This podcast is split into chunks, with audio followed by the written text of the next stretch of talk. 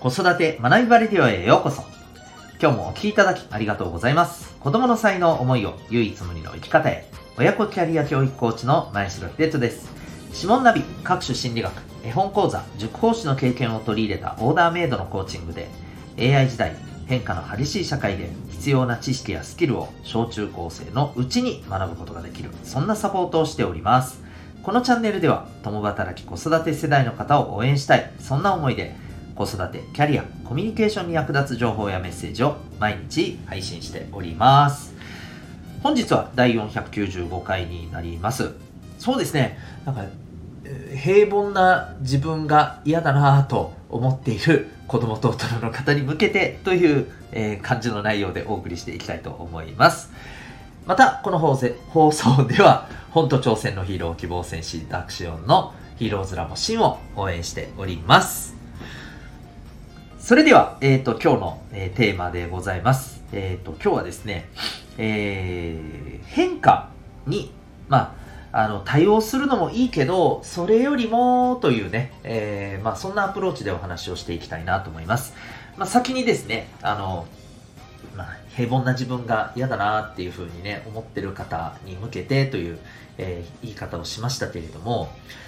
いかがですか？そういうふうに思う自分に対してですね、自分自身に対してそういうふうに思うことってあったり、えーしませんか？あのーま、例えば周りと自分を比較してですね、えーあの人はすごいなと。で、えー聞いたらあの人って実は、えこういうえー辛い体験をして、えで、それがあったからこそ今あんなにすごい人になってるんだな。そっからすると自分ってなんかね、あの、無難に何の、あの大変な出来事もなく、ね、えーまあここまで何のなんかこう試練もなくこうやってきた自分ってああなんかダメだなってうん。なんか全然大したことないなみたいな。ねともするとねなんか自分にはなんかそんな、えー自分が大きくなるような劇的にねこう変化するようなそんななんか出来事ってなかったなみたいな。うん、そういう風に感じてらっしゃる方ってどうですかね？なんか僕は結構ですね思ったことって何回かあったんですよね。うんまあここまで掘り下げなくともなんというかね、えー辛い経験を乗り越えて、えーすごくこうあの成長している人を見た時にあなんか自分ってねそこからするとなんかちっぽけだなってなんか甘いなって、えーいう風になんかねすごく自分に対してえー自己否定のようなねあの感覚を持った方ある方っていらっしゃるんじゃないかと思うんですよ。で、まあ、そんな方に向けたメッセージということで今日はですねお話をしていきたいんですね。えっ、と最近、まあ、読んでる本の中でですねやっぱり成功している人の習慣の一つが、まあ、常にですね自分を刷新しようとしてることだと、うん。まあ、もう少し具体的に言うとですね、えー自分自身で、まあ、変化を起こしていくこと、うん、これはあの例えば本当にちょっとしたことからでも今のね自分自身の現在地をしっかり見た上で、えー例えば今までやったことのない習慣をちょっと始めてみようとかですね、うん。え自分なりにできる新たなチャレンジを、えスタートしてみようとか。なんか例えば、うん、新しい勉強を始めてみるとかですね、うん、なんかこれまでやろうと思ったけどやれなかったなんかジムに通うみたいなことやってみようとか。そういうことでもいいと思うんですよ。なんだったらもっと、え毎日じあの毎日思ったことを日記にしてみようとか、まあ、こういうふうに今僕もこう喋ってますけど毎日何かで発信してみようとかですね。本当にあのちょっとしたことからでもいいと思うんです。大事なのは自分の意思で変化を作るっていうことなんだというふうにね書いていました。で一方でですね、えーまあ、大きな変化が、えーあるとこれ実はまあ代償もあったりするんだよと。何かを捨てなければならなかったり、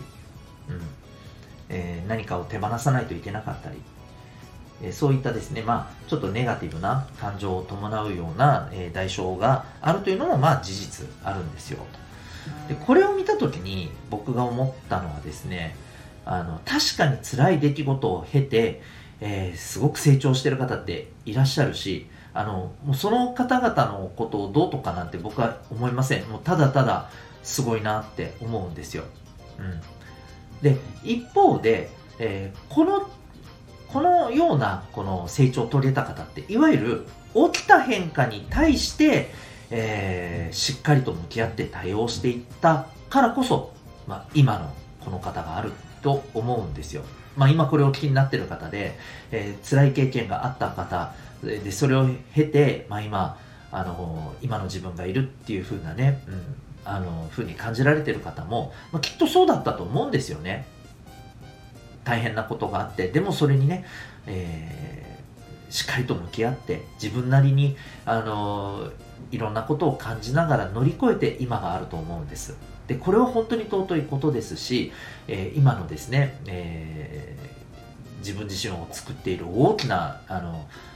経験力になってると思うんですで一方で僕は伝えたいのは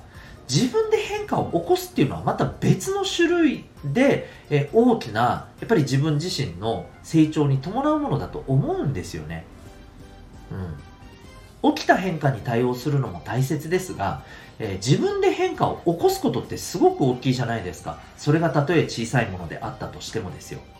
それを継続していくことで大きな変化につながっていくんですよね。で、それを、えー、自分の意思で主体的に起こしていくっていうことが大きいと思うんです。なので、まあ、ここで僕はどっちのあの変化とそれに対する成長が、えー、いいのかっていう優劣をつけるつもりはありません。ただ言いたいのは、えー、自分には、うん、そんな大きな、えー、出来事が起きなかったっていうことで、なんか自分って、えー、平々凡々で、なんか大したことないなって、もし自分を卑下している気持ちがもしあったとしたなら、そんなことはないと自分で変化を起こしていくことってできるじゃないですかということを僕は伝えたいんですね。で、各いう私自身も、あの、どちらかというと、本当に、まあ、ある意味ありがたいなと思っています。あの、本当に大変な出来事って、正直なくここまで来たなと思っています。でも、だからといって、えー、じゃあ自分自身、えー、本当に何にもないまま、なんか、えー、来ている今の自分なのかっていうと、そんなことはないと思っていて、いろんなことに挑戦して、その中で涙を飲むようなこともあったし、でもそんな中で一つ一つ乗り越えて今の自分があるっていうことに対して、やっぱり僕は僕なりに誇りを持って、えー言えるなと思います。なので、ぜひですね、そういうふうに思っていらっしゃる、えー、学生の方だったり、大人の方だったりしたらですね、自分で一つずつ変化を起こしていけばいいじゃないですか。大丈夫ですよ。ね。えー、で、それを積み上げていって、気がつくと、例えば何ヶ月後、何年後、振り返ってみたときに、あ、自分ってここまで来たなって思える瞬間がきっとあると思います。そんな皆さんをね、えー、僕も、あのー、一人のね、えー、まあ、こう積み上げて言ってる、まだ僕も途中ですけどね、まあ、そんな人間の一人としてですね、えー、応援しながら、えー、僕も頑張っていきたいなと思ってます。ということで今日はですね、えー、平凡な自分に対してダメだなと思ってる、え方へのメッセージということでお送りいたしました。最後にお知らせをさせてください。えお子さんの持っている、え才能を伸ばしていきたい。でも、どんな風にえー、じゃあそれはやっていけばいいのかということで考えていらっしゃる方、あの、いろんなね、習い事をさせたりですね、えー、いろんな、まあ、そのきっかけ作りをしようということで、えー、奮闘されている方いらっしゃると思います。あの、ぜひお勧めしたいものがありまして、えー、お子さんの生まれ持った脳の特性を知ること。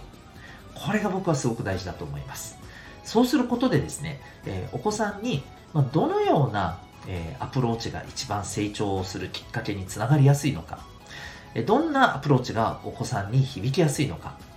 うんえー、どんな、えコミュニケーションを取ることによってお子さんのモチベーションを上げやすいのか、それはお子さんの持っている特性次第なんですね。えそれを知ることが重要です。じゃあどうやってそんなことがわかるのかと。え実はその秘密は指紋にあります。指紋は脳の特性を映し出していて、えー、指紋を分析することによってそれが科学的かつ簡単にわかることができます。えー、指紋なり、指紋の分析、興味がある方はウェブサイトへのリンク貼ってますのでご覧になってみてください。オンラインでも、えー、受けることは可能でございます。それでは最後までお聴きいただきありがとうございました。また次回の放送でお会いいたしましょう。学びようき一日を